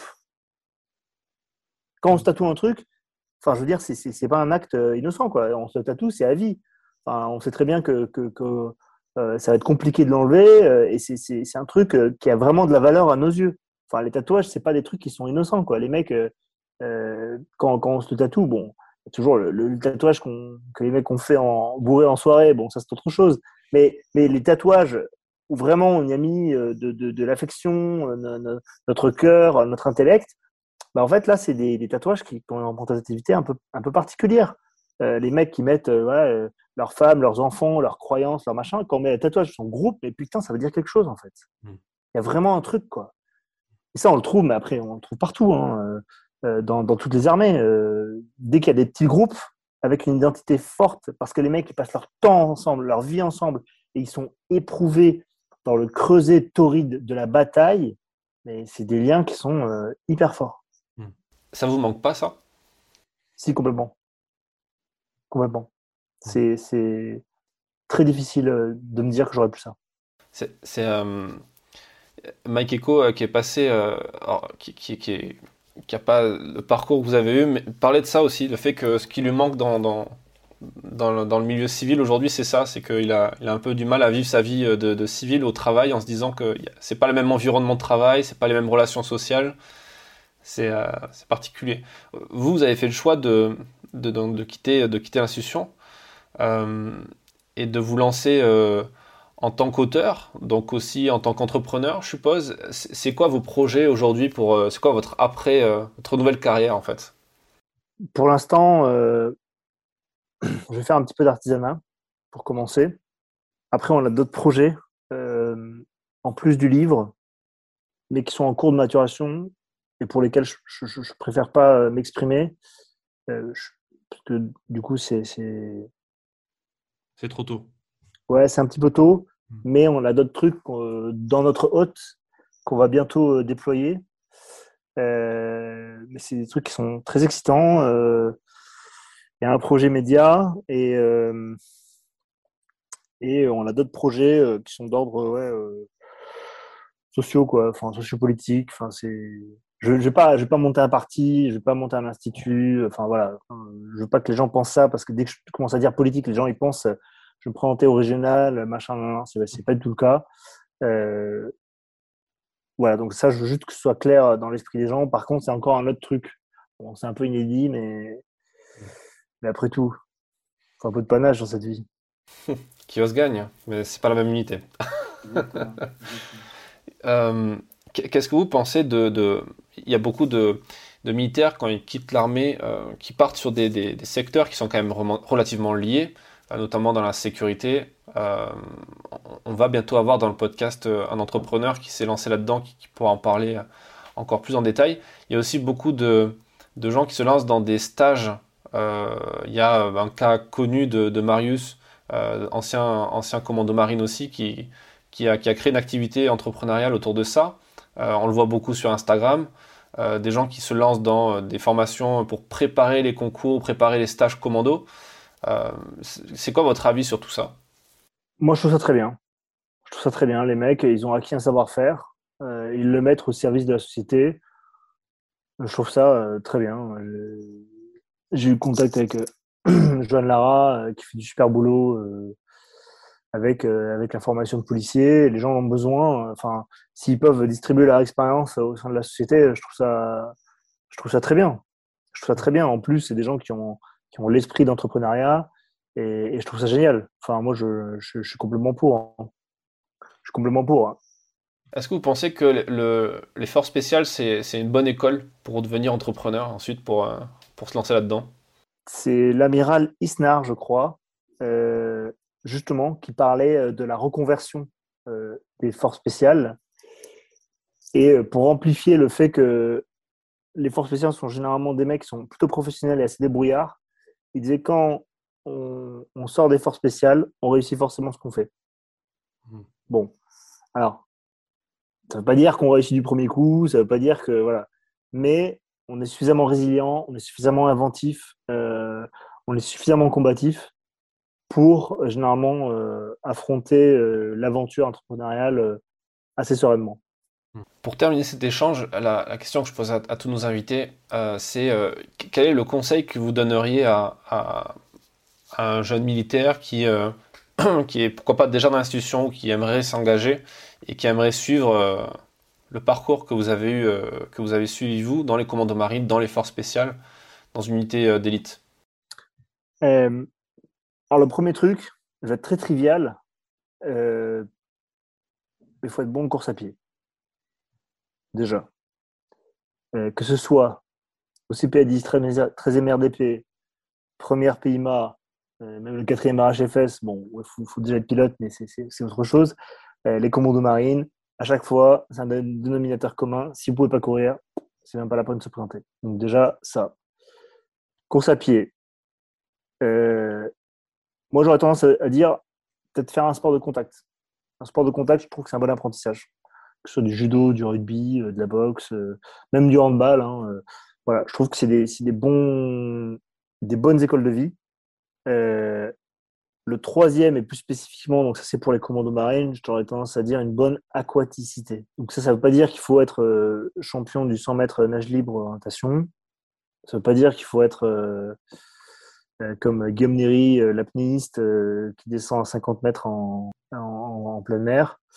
Non, il faut juste être capable de garder ses moyens sous l'eau et donc d'affronter un petit peu cet inconnu qui est l'eau froide euh, et, l'eau euh, obscure, euh, qui, qui, est, une difficulté pour tout le monde. Hein. Il n'y a personne qui est à l'aise là-dedans, mais déjà d'avoir une certaine sensibilisation à ça, donc que ce soit nager en mer ou faire de la piscine avec un petit peu d'apnée régulièrement, se mettre en difficulté sous l'eau, ça, c'est des trucs qui sont très favorables pour entrer chez les commandos marines. Et enfin, j'aurais tendance à dire, il faut être résilient, ce qui veut dire qu'il faut être résolu à faire un sacrifice pour rentrer. Il faut choisir son sacrifice. Ça, c'est un petit peu le, mon cheval de bataille. C'est de dire, pour tout ce qui est physique, on en a parlé, mais après, il y a tout ce qui est d'ordre mental et moral, pour, pour moi, c'est hyper important. C'est de dire, en fait, quand on rentre dans ces unités-là, on fait un sacrifice. C'est qu'on on choisit volontairement de venir sacrifier un petit morceau de soi euh, dans le stage co. Et on y laisse toujours un morceau de nous qu'on choisit de, de, de, brûler, un peu comme une deuxième peau qu'on va être obligé de brûler, qui est désagréable, mais ce sera pour le mieux. ce sera pour s'améliorer, pour devenir meilleur. Donc, il faut avoir cette volonté de. Faut, faut, se dire, OK, qu'est-ce que je suis prêt à sacrifier? Est-ce que je suis prêt à, à aller courir euh, la nuit euh, quand il neige en short dehors?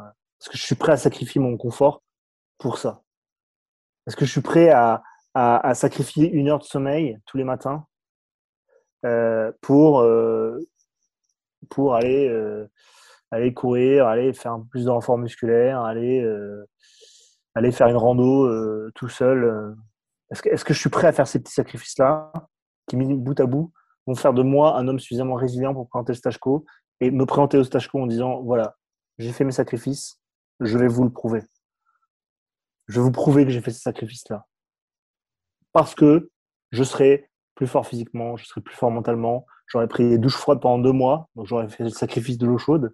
J'aurais dit ok, je sacrifie l'eau chaude. C'est le, morceau de moi que je l'abandonne. J'aime bien ma douche chaude, j'aime bien voilà. C'est, vrai que c'est sympa. Hein, on rentre du boulot, petite douche chaude ou après le sport, c'est sympa. Bah non, c'est douche froide. Oh putain, faut que je sacrifie ça. Si je suis d'accord avec ce sacrifice-là, quand on arrive au stage co, qu'on a fait que des douches froides pendant deux mois, on ne l'aborde pas du tout de la même manière que si on a fait qu'on a pris que des douches chaudes pendant, pendant deux mois avant et qu'on est dans une espèce de confort. Euh, et, et, et, on le verra co. Ça, ça ressortira en fait. Tous ces sacrifices, tous ces petits morceaux de, de bois qu'on brûlait, qu'on a laissé de côté, là, duquel on s'est défait, on les laissera au stage co tout le monde verra que vous avez laissé au stage co parce que vous aurez un béret vert sur la tête. Ça prouvera que vous avez été capable de, de, faire ces petits sacrifices-là, qui auront abouti à un grand sacrifice dans l'obtention de votre béret vert. Est-ce que c'est pas ça le, le, processus pour atteindre ce niveau de maturité dont vous parlez au, dont vous parliez au tout début? Est-ce que c'est pas ça? Est-ce que c'est le fait de, d'être capable de faire des sacrifices? Le niveau, c'est ça. Le niveau de, de, maturité que l'on atteint dans les, dans les commandos, il n'est il est pas très élevé. En vrai, il n'est pas très élevé. En fait, il correspond à celui d'un homme responsable. Hmm. Responsable, qui est capable d'être un homme responsable. Responsable, ça veut dire, euh, ça vient du latin respondere, ça veut dire répondre de. C'est-à-dire que quand je suis un homme responsable, ça veut dire que je suis un homme qui déjà, pour commencer, est capable de répondre de lui-même. Donc, c'est-à-dire que je suis capable de dire, voilà, euh, telle chose, je ne l'ai pas réussi, c'est ma faute, c'est ma responsabilité à moi. Ça, c'est hyper dur à dire. Hyper dur. Premier truc qu'on a envie de faire, c'est euh, la passe à l'aile, euh, la patate chaude. Oui, mais j'étais fatigué. Oui, mais j'ai mal dormi. Euh, j'avais une ampoule. c'est pas ma faute, c'est lui. Il m'a pas, il n'était pas à l'heure. Non, non, non, ça, ça marche pas. Ça, ça marche pas. C'est, on prend sa responsabilité. Quand dans l'opération dont j'ai parlé, euh, mon opérateur, il a pris en compte la rue. En fait, quand je lui ai désigné au briefing la rue, je lui ai dit en substance, cette rue, c'est ta putain de responsabilité. Tu la prends à 100% ou je te veux pas dans le groupe, je te veux pas dans l'opération. Je l'ai pas dit comme ça, mais c'est exactement ce qu'il a compris, c'est exactement ce que j'ai compris. C'était de dire, OK, cette rue, elle est à moi. C'est ma rue. Tout ce qui va arriver dans cette rue pourra avoir un impact majeur sur la réussite de la mission, sur la survie de mes, camarades. Donc si je, ne, si je ne garde pas cette rue en sécurité, à ce moment-là, tout risque de péricliter parce que j'ai pas gardé ma responsabilité, parce que j'ai pas pu répondre de la charge qu'on m'avait donnée. Ça, c'est, ça, c'est l'aboutissement, c'est la quintessence. C'est la quintessence du truc. Mais en réalité, ça commence tout petit. Et c'est ça que j'adore hein, dans l'armée. C'est qu'en fait, l'armée vous donne cette possibilité de prendre tes responsabilités et ça commence tout petit. Premier truc qu'on fait dans l'armée, Premier truc, c'est-à-dire que quand on arrive du civil, on nous tend la tête, qu'est-ce quelle est la, première responsabilité de merde qu'on nous donne? Faire son putain de lit. Et je trouve que cette, ce truc est absolument génial. Pourquoi? Parce que quand on arrive du civil, ben, on ne sait rien faire. Tout du moins, on on sait pas faire la chose militaire, puisque sinon on serait déjà militaire. En revanche, faire son lit, tout le monde sait le faire. Tout le monde sait le faire. On nous montre, on nous montre une fois, deux fois. Ok, c'est bon, j'ai compris. Les plis, le lit au carré, les draps, le machin, l'oreiller. Ok, très bien. Et ça, tout le monde sait le faire. Et si déjà j'arrive à mettre de l'ordre dans ce lit-là, en fait, déjà, je mets de l'ordre dans un truc hyper intime, dans un truc qui, qui, est à moi, quoi, presque. C'est, le lit, c'est là où je passe un, tiers de, un tiers de ma vie. Donc, c'est, une partie de moi, en fait. C'est en fait, c'est la, projection, euh, c'est, la projection d'une partie de moi. Et donc, si je mets de l'ordre là-dedans, en fait, c'est un espèce de, de tremplin que l'armée nous offre en nous montrant, en nous disant, regarde, tu peux mettre de l'ordre dans ta vie. Et Dieu sait qu'on en a besoin. On a tous des vies de merde. On a tous des vies euh, compliquées, avec des problèmes de famille, voilà, avec des, drames, des trahisons. On a tous ça, inévitablement. Même si on est Jeff Bezos, même si on est euh, Bill Gates, euh, on a tous ça. Le fait de nous montrer que si on prend le temps et qu'on met de l'ordre dans un petit truc à nous, déjà, déjà on est capable, on va se prouver à nous-mêmes qu'on peut prendre une petite responsabilité. Et ce truc-là, c'est la première marche pour devenir un homme responsable. Parce qu'on va faire le lit, l'instant suivant, on va commencer à faire la chambre, euh, l'instant suivant, on va ranger son armoire. Et là, euh, j'ai eu l'occasion de discuter avec des anciens qui ont fait 30 euh, ans d'armée. Les mecs, ils font encore le lit le matin quand ils se lèvent. Hmm. Et ils disent, ça fait partie de mon équilibre, ça fait partie de ma base arrière. C'est ce qui fait qu'en fait, quand je sors dans le monde, au moins, je sais que chez moi, c'est rangé, c'est propre. Et je peux affronter le reste du monde. C'est-à-dire que c'est déjà beaucoup d'avoir déjà un, chez soi qui est en ordre, où on sait où sont les choses, où on a à peu près un semblant d'ordre, où on sait où, trouver les choses. C'est déjà hyper important mmh. pour pouvoir affronter le reste de la vie. Et putain, il y en a des problèmes. Enfin, dès qu'on passe la porte, on affronte des problèmes. Donc si déjà on n'a pas, nous, notre intérieur, qui est, qui est donc ce, symbole que j'aime beaucoup, qui est son lit, qui est fait, qui est en ordre, et putain, comment est-ce qu'on va affronter la guerre Et donc ça, c'est un truc qui se fait petit à petit. Et, on le voit hein, dans l'armée, euh, petit à petit, on monte, on avance, on, fait des stages, on, progresse, on avance. Et, alors ça, c'est un truc, euh, juste une petite anecdote, je sais pas combien de temps il nous reste. Oh, mais en même temps. Ouais, mais en fait, il y a des... En sociologie, il y a ce qu'on appelle les prédicateurs sociaux. Un prédicateur social, c'est euh, un élément qu'on va essayer de relever chez vous grâce à une batterie d'examen pour essayer de prédire euh, vos capacités dans le futur, vos capacités sociales, vos capacités professionnelles, etc. Le meilleur prédicateur social qui existe en sociologie, c'est le QI, le test de QI. En fonction du résultat de votre test de QI, on peut prédire à peu près quels métiers vous seront accessibles, quels métiers ne vous seront pas accessibles. Il y a, plein de tests. Hein. Il y a des tests de personnalité, euh, le test océan, les machins, etc. Ce qui est intéressant, c'est qu'ils ont, ils ont noté que dans les profils euh, qui passaient ces tests de QI, lorsque certains commençaient à prendre des responsabilités, que ce soit responsabilité de famille, responsabilité euh, de, donc de, leur femme, des enfants, euh, ou dans une association, un club de foot, ou dans leur métier, euh, ils étaient au McDo, ils devenaient manager du McDo, etc. Plus ils prenaient des responsabilités, plus ils engageaient une pente sociale, comment dire, professionnelle et sociale, qui sortait de la courbe. C'est qu'en fait, la courbe de prédiction, elle devenait complètement désuète si le mec il commençait à prendre ses responsabilités. Ce qui veut dire que quand on commence à prendre ses responsabilités, on ne sait pas où on peut finir. Mm. Personne n'est capable de le prédire. Plus vous en prenez, plus vous pouvez en manger. Et plus vous pouvez en manger, et moins on sait où est-ce que vous allez, vous allez terminer. Et ça, c'est. Moi je, moi, je peux le dire. Hein, moi, je, suis ce cas-là, hein, puisque moi, j'ai eu mon bac euh, ric-rac. Je n'étais pas du tout scolaire. Mm. Euh, c'était très difficile pour moi parce que Dans une classe euh, où les gens étaient très bons. Euh, euh, j'étais avec des, des, gens qui sont restés mes amis, mais qui, qui avaient des profils scolaires hyper studieux, des gens qui ont, fini docteur, qui ont fini. Enfin, et moi, j'étais l'espèce de brebis galeuse. J'exagère un peu, mais c'était un peu ça, quoi. Et donc, j'ai à peine mon bac. Et derrière, donc par un processus bah, finalement assez, assez anodin, que je décris dans le livre. Donc, je rentre dans l'armée de l'air. On m'offre des, opportunités incroyables que je prends. Euh, c'est pas facile, c'est-à-dire qu'on m'apprend petit à petit à prendre mes responsabilités en fonction de ce que je fais.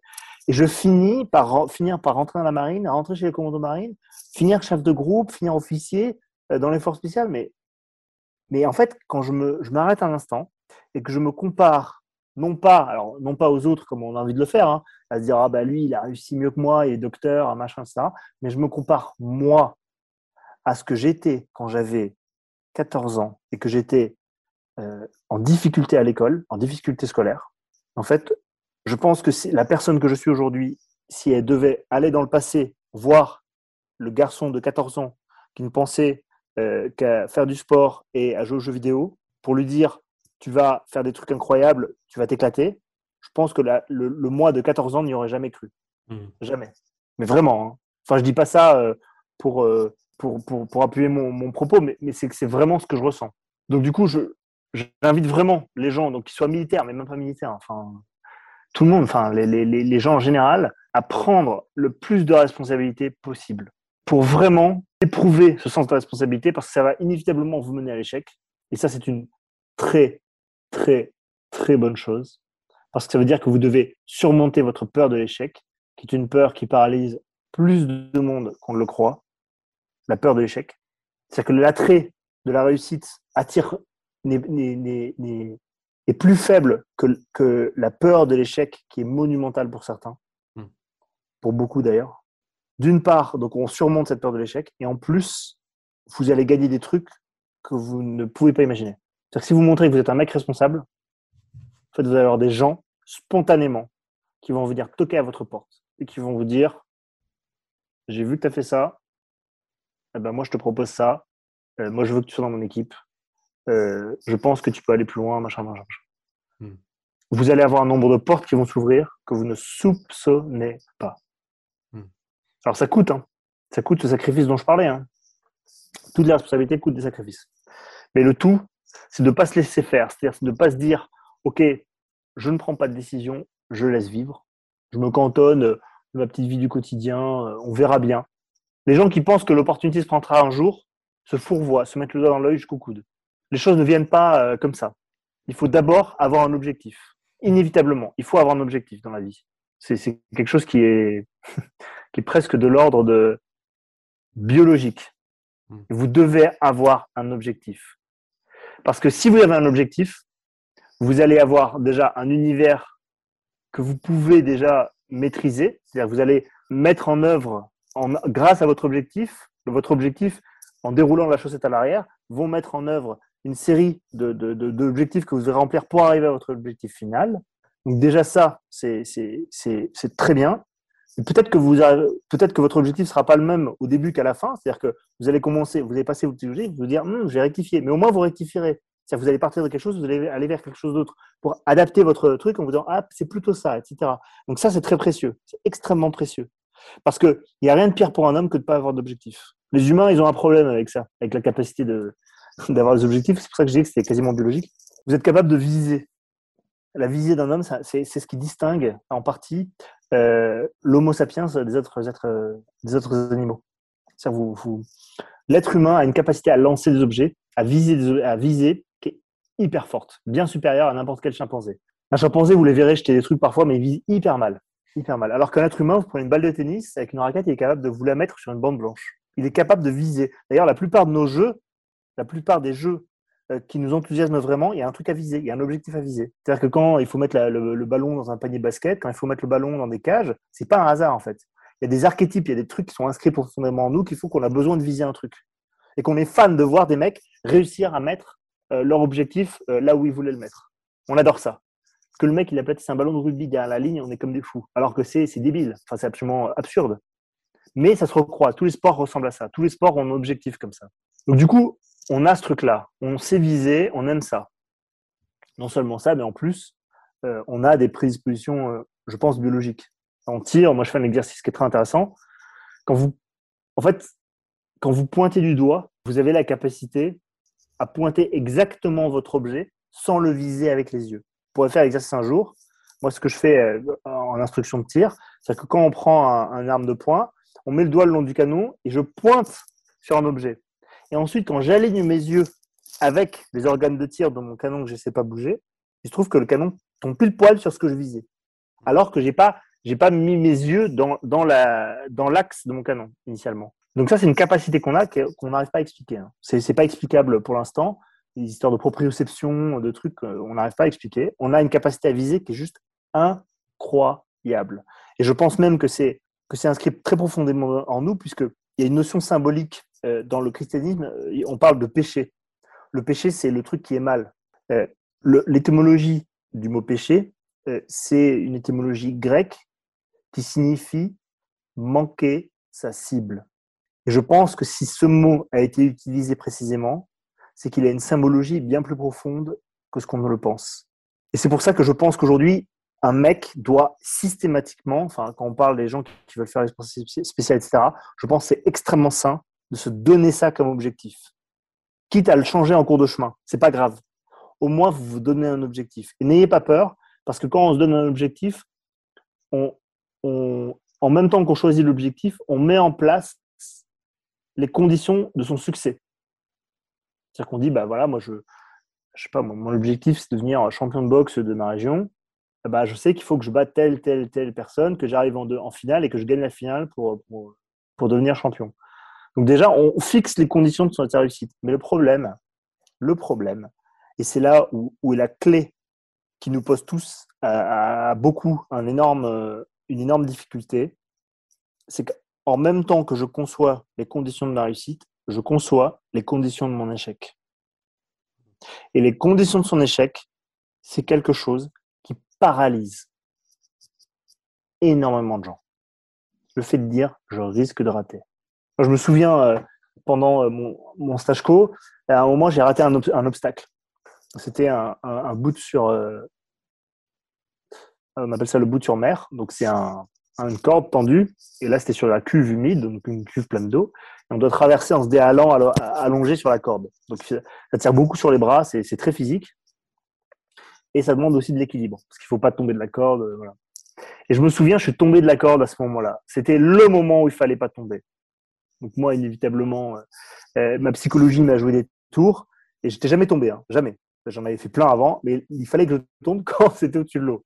Donc forcément, je tombe à l'eau, je nage jusqu'au bord et je remonte l'échelle pour recommencer je me souviens encore de la sensation que j'ai eue quand je suis tombé à l'eau et que je me suis dit, si ça se trouve, cet échec va me coûter mon stage co. Si ça se trouve, je vais perdre. Je l'avais jamais envisagé avant. Avant, je n'essayais même pas d'imaginer comment ça, serait si, je ratais mon stage co. Il faudrait que je rentre chez moi, que j'explique à mes parents, que j'explique euh, à, ma famille, à mes amis que j'avais raté, en fait. Que j'avais fait échec. Je me souviens j'avais jamais autant touché le fond d'une espèce de désespoir de ma vie qu'entre le moment où j'ai touché l'eau et le moment où je suis remonté pour représenter l'épreuve. Ce moment-là, ça a duré peut-être euh, une minute, une minute trente, et je me souviens avoir eu une espèce de, de noirceur extrêmement profonde qui s'est présentée à moi. Et cette noirceur, c'était l'échec de mon stage commando. C'était un truc que j'avais jamais expérimenté avant, vraiment. Et, depuis, je l'ai jamais expérimenté. C'était d'une noirceur tellement intense, et je me suis rendu compte que c'était simplement la projection de mon esprit sur l'échec du stage commando. Ça m'a vraiment frappé d'un coup. Donc c'est pour dire à quel point cette peur de l'échec est forte et peut paralyser les gens. Alors que, vous l'avez dit, qui ose gagne. Et ça, je peux le certifier. Je n'ai jamais, jamais, jamais, jamais de ma vie regretté d'avoir tenté quelque chose. Lorsque j'ai pris un risque, que j'ai tenté, je ne l'ai jamais regretté. Il y a des fois où j'ai raté, il y a des fois où j'ai perdu, mais ça, ça, n'arrive même pas à, la cheville de toutes les fois où j'ai réussi et de toutes les fois où ça a marché. Vraiment, ça n'arrive même pas à la cheville par contre, ça a été des, des, moments parfois difficiles de se dire, je vais peut-être perdre. C'est vrai que l'échec, au final, a, est, moins, et fait moins mal en fait que la peur de l'échec. Ouais. Parce qu'au final, les, répercussions sont plus graves de ne pas agir que de faire échec sur une action qu'on a choisie avec responsabilité, comme vous l'avez dit. C'est exactement ça. Les gens gagnent toujours à prendre le risque et à prendre un objectif, à se dire, OK, moi, je veux devenir astronaute, c'est parti. Mm. Et là, là, tout se met en ordre. Et en fait, au moins, on, conçoit les choses euh, autour d'un axiome. On conçoit notre monde s'articule autour de quelque chose. Alors qu'il n'y a rien de pire que pour un homme que de ne pas articuler son monde autour de quelque chose à viser. Il faut qu'on vise quelque chose, c'est inscrit en nous. C'est vraiment, je pense vraiment que c'est quelque chose qui est, qui est nécessaire pour l'homme, c'est d'avoir un objectif, d'avoir quelque chose vers quoi tendre. Si vous n'avez pas ça, putain, vous êtes dans la merde. Vraiment, je le crois. Hein. Et c'est vraiment un, endroit duquel il est, il est très facile de se sortir, mais la plupart des gens ne le savent pas. Il faut juste prendre l'objectif qui est à sa mesure, que ce soit faire son lit tous les matins. Ça, déjà, c'est énorme. Hmm. Et si vous êtes capable de faire ça, ben, au, bout de deux semaines, vous verrez, vous, commencerez à ranger votre chambre. Et au bout d'un mois, vous allez commencer à, rendre des coups de main, à filer des coups de main à, la, vieille dame euh, qui est votre voisine, à lui à l'aider pour ses courses, machin. Et là, vous allez voir, vous allez devenir un espèce de rouleau compresseur. Et plus vous en prenez, plus, plus, vous êtes capable d'en prendre. Ça, pareil, c'est pour moi, c'est vérifiable à chaque fois. À chaque fois. Plus vous en prenez, plus vous êtes capable d'en prendre. Hmm. C'est vrai qu'on parle, de, on parle de trajectoire de vie. Les mots sont importants et ça a du sens. C'est, ça me fait penser, il y a un livre qui a été écrit par, euh, par Joko Willink, je pense que vous connaissez, un, Navy Seals, euh, qui, euh, qui écrit un livre qui s'appelle justement, en français ça a été traduit par Responsabilité absolue, en anglais je crois que c'est Extreme Ownership. Et, le bouquin, c'est ça en fait. Il, raconte ses, ses, opérations, notamment en Irak, et il fait des parallèles avec des conseils qu'il a pu donner à des chefs d'entreprise, des directeurs du marketing de boîtes comme Microsoft, etc. Et il fait des parallèles en disant voilà, tout est question de prendre ses responsabilités, de ne pas rejeter la faute sur son collaborateur ou sur le mec qui est en dessous de nous dans notre hiérarchie. Euh, et c'est ce qui l'a amené à éviter de faire de, grosses bavures euh, euh, pendant les opérations ou de, voilà où il y a eu des, conséquences assez dramatiques où là on lui disait ben, c'est la faute à qui et, lui prenait sa responsabilité. C'est comme ça qu'il dénouait la situation. Et c'est vrai que c'est un truc qui revient beaucoup dans les, dans les FS, j'ai l'impression. Euh, ce sentiment, cette, cette, envie de prendre ses responsabilités, mais de passer à l'action au final, tout simplement. Et plus vous prenez responsabilité, en fait, c'est ça qui est incroyable. Vous finissez par devenir un homme responsable. Sauf qu'imaginez déjà toute la, toute la force et la puissance que vous accumulez quand vous devenez un homme responsable. C'est un mec sur qui on peut compter. Hmm. Un mec, on dit, OK, lui, lui, on lui confie ça parce qu'on sait que ça va bien se passer. Déjà, ça, c'est Enfin, imaginez la puissance que vous avez quand, quand, vous êtes à ce niveau-là. Hmm. C'est pas rien, hein, c'est accessible à tout le monde, hein. tout le monde peut y arriver. C'est fait de petites choses. Mais imaginez, attention, imaginez que maintenant, vous êtes tout un groupe de mecs comme ça. Et on peut dire, à chacun d'entre eux, on peut dire, lui, il assure. Quoi qu'il advienne, ce mec-là, il assure. Imaginez les, choses que vous pouvez faire avec, avec des mecs comme ça tout le groupe, chacun vous dites, lui, c'est bon, il envoie. Non, mais c'est énormissime. Alors, ça ne veut pas dire, ça veut pas dire qu'il n'y aura pas d'échec. Mais ça veut dire que quand vous allez leur filer une mission, les mecs, ils vont tout mettre en œuvre. Mais même des trucs auxquels vous ne pensez pas pour réussir la mission. Non seulement ça, mais ils vont prendre la mission à cœur. La mission, ça veut dire leur mission. C'est même plus votre mission. Vous la distribuez, les mecs, c'est leur mission. Hmm. Ils disent non, c'est bon, c'est ma mission. Ça veut dire ça, mais ça veut aussi dire a contrario, que si on leur donne la mission, elle a intérêt est bien logique. Et les mecs, ils n'hésiteront pas à dire Non, mais attendez, là, ce qu'on fait, ça n'a aucun sens. Là, là, là on, passe par ici, par là, mais alors qu'en fait, euh, en vrai, on devrait faire ci, on devrait faire ça. En fait, c'est ça qu'on devrait faire. C'est-à-dire que les mecs, c'est tellement leur mission qu'en fait, ils veulent qu'elle soit cohérente, ils veulent qu'il y ait une cohérence. Parce que qui ne veut pas avoir une mission cohérente? Je veux dire, c'est. Mmh. sauf que les mecs sont capables de le vous dire, de vous le dire, par exemple. Et ça, c'est un autre truc. Quoi. C'est qu'ils sont capables de le mettre en mots et de dire non, non, non, la mission là, que vous avez présentée, il y, a déjà des trucs qui vont pas. Donc, c'est-à-dire qu'ils font un espèce de feedback automatique et donc c'est hyper puissant. Hyper puissant et hyper précieux. Vous avez des mecs qui sont. Donc, non seulement vous leur filez la mission, mais ils sont capables de vous dire si la mission est calibrée pour eux ou pas. Mm. Donc, ça veut dire qu'ils sont capables d'anticiper leur échec et de dire bah, moi, j'ai pris des responsabilités toute ma vie. Euh, moi, je suis, euh, euh, j'en sais rien, moi, moi je suis shooter Ops, j'ai 5000 euh, sauts. Moi, je peux vous dire que votre saut, là, on n'y arrivera jamais. Donc, ça veut dire que le mec, il a tellement pris sa responsabilité, il s'est tellement pris de gamelles en chute libre, il s'est tellement pris d'arbres à se, planter à des endroits pas possibles, qu'il sait très bien que si vous lui confiez telle zone de, saut, en fait, la mission va marcher à cause des vents, à cause aussi du relief, etc. Et donc, il va vous dire en amont, il va vous dire, moi, j'ai pris des responsabilités toute ma vie, toute ma vie, j'ai fait ça, donc j'ai eu plein d'échecs. Je vous dis, ça, ça passera pas. Moi, je vous conseille plutôt de faire ci, de faire ça. Et là, mais, c'est-à-dire que vous êtes en train de donner des trucs et le, enfin, c'est, c'est, il est capable de vous dire non, non, je vais faire échec si je fais ça en fait. Par contre, je vous propose encore autre chose. Hmm. Putain, mais c'est, du velours quoi. C'est génialissime. C'est génialissime quand vous en arrivez là. Sauf que, euh, voilà, ça veut dire que c'est des mecs qui, jour après jour, ils sont, c'est pas du jour au lendemain. On n'est pas comme ça. Hein. On n'est pas euh, responsable se comprendre les responsabilités au fur et à mesure. vous avez une paire de gamins dans les pattes, euh, je peux vous garantir, ça, ça, ça, vous apprend à prendre des responsabilités. Enfin, mm. tous les pères de famille savent ça. Euh, quand vous commencez à prendre des responsabilités dans votre club de sport, euh, vous commencez à. Enfin, les gens vous regardent, ils veulent que le match se passe bien, que les gens aient des maillots propres, que le stade soit bien éclairé. C'est votre responsabilité. Que les mecs soient bien entraînés, qu'ils mangent bien, enfin, c'est votre responsabilité. Donc, du coup, ça, tout de suite, ça fait grandir. Quoi.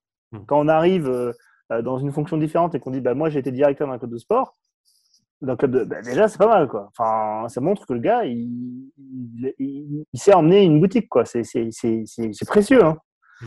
Et donc, quand vous avez un groupe de mecs comme ça, donc pour revenir à, à l'image du groupe de mecs responsables, si en plus, donc, vous générez une certaine confiance dans le groupe, bah là, vous avez tout gagné. Vous avez un groupe de mecs responsables qui sont capables euh, de faire des missions incroyables parce qu'ils sont capables de vous dire ça on est capable, ça on n'est pas capable, enfin dans, à peu près. Qu'en plus, ils ont confiance en vous, vous avez confiance en eux, ils ont confiance en eux.